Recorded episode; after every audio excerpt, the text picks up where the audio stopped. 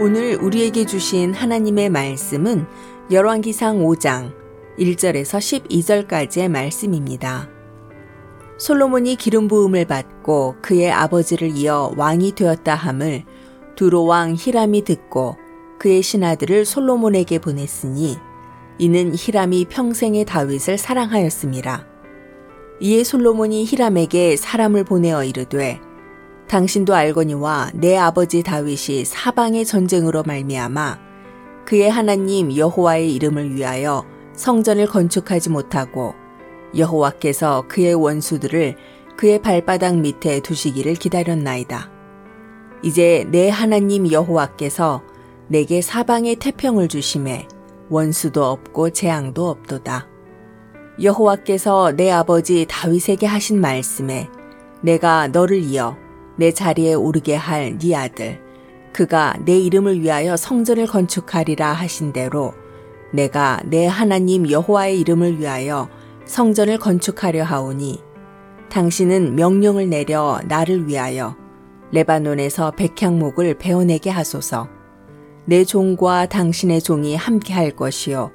또 내가 당신의 모든 말씀대로 당신의 종의 삭슬 당신에게 드리리이다. 당신도 알거니와 우리 중에는 시돈 사람처럼 벌목을 잘 하는 자가 없나이다. 히람이 솔로몬의 말을 듣고 크게 기뻐하여 이르되 오늘 여호와를 찬양할지로다.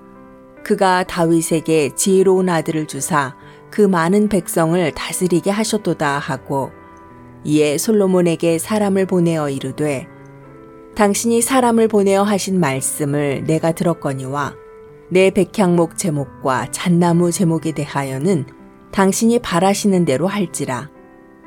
내 종이 레바논에서 바다로 운반하겠고 내가 그것을 바다에서 뗏목으로 엮어 당신이 지정하는 곳으로 보내고 거기서 그것을 풀리니 당신은 받으시고 내 원을 이루어 나의 궁정을 위하여 음식물을 주소서 하고 솔로몬의 모든 원대로 백향목 제목과 잣나무 제목을 주매 솔로몬이 히람에게 그의 궁정의 음식물로 밀 2만 고루와 맑은 기름 20 고루를 주고 해마다 그와 같이 주었더라.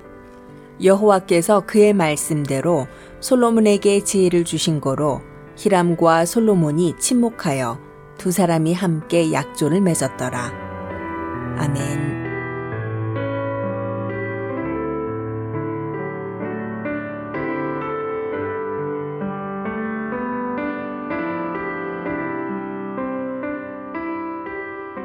안녕하세요. 수요 묵상의 시간입니다.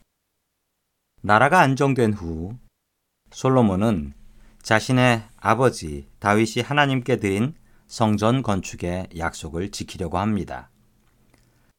먼저 솔로몬은 두로 왕 히람에게 사신을 보냈고 레바논에 백향목을 수입하려고 합니다. 이스라엘에는 좋은 목재가 없습니다. 가장 가까운 곳에서 목재를 구할 수 있는 곳이 바로 북쪽에 있는 두로였습니다. 지금 레바논 지역이지요. 현재 레바논의 국기를 보면 레바논의 자랑거리인 백향목이 있는 것을 보더라도 레바논의 백향목은 대단히 훌륭한 목재였다라는 것을 알 수가 있습니다. 솔로몬은 하나님의 성전을 대충 짓지 않았습니다. 최고의 목재인 레바논의 백향목을 수입했고 레바논에서 최고의 기술자도 수입해 왔습니다. 하나님께 최고의 성전을 지어서 바치려는 계획이었습니다. 솔로몬은 무역으로 나라를 세운 왕이었습니다. 이스라엘의 위치는 지정학적으로 참 안타까운 곳에 있습니다. 세계의 3개 대륙이 바로 가나안 땅에서 만나기 때문입니다. 어느 대륙에서 강자가 나올 때마다 이스라엘은 세계 최강대국과 전쟁을 치러야 했습니다. 그러나 솔로몬은 이것을 역으로 이용합니다. 든든한 국방력을 배경으로 솔로몬은 중개무역을 시작하지요. 어떤 나라의 물건도 가나안 땅을 통하지 않고 육로로 대륙을 이동할 수 없었기 때문입니다. 솔로몬은 두로왕 히람에게 사신을 보내고 정확한 백향목 수입 계약을 맺습니다. 그리고 지중해를 통해서 바닷길로 목재를 보내기로 하며 가격도 정확하게 명시했고 그 약속을 지킵니다. 무역의 근본은 신뢰인데 솔로몬은 그 신뢰를 지켰던 것입니다. 솔로몬이 참 지혜롭습니다. 솔로몬은 하나님의 성전을 최고로 지으려고 노력을 했습니다. 하나님께서는 솔로몬의 이런 노력을 보시고 솔로몬의 왕국을 최고로 만들어 주셨습니다.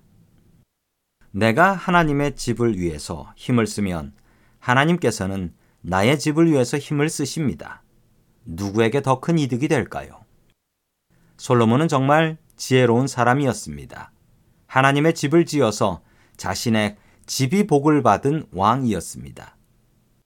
성도님들에게 이 솔로몬과 같은 지혜가 풍성하게 넘치기를 주님의 이름으로 간절히 축원합니다.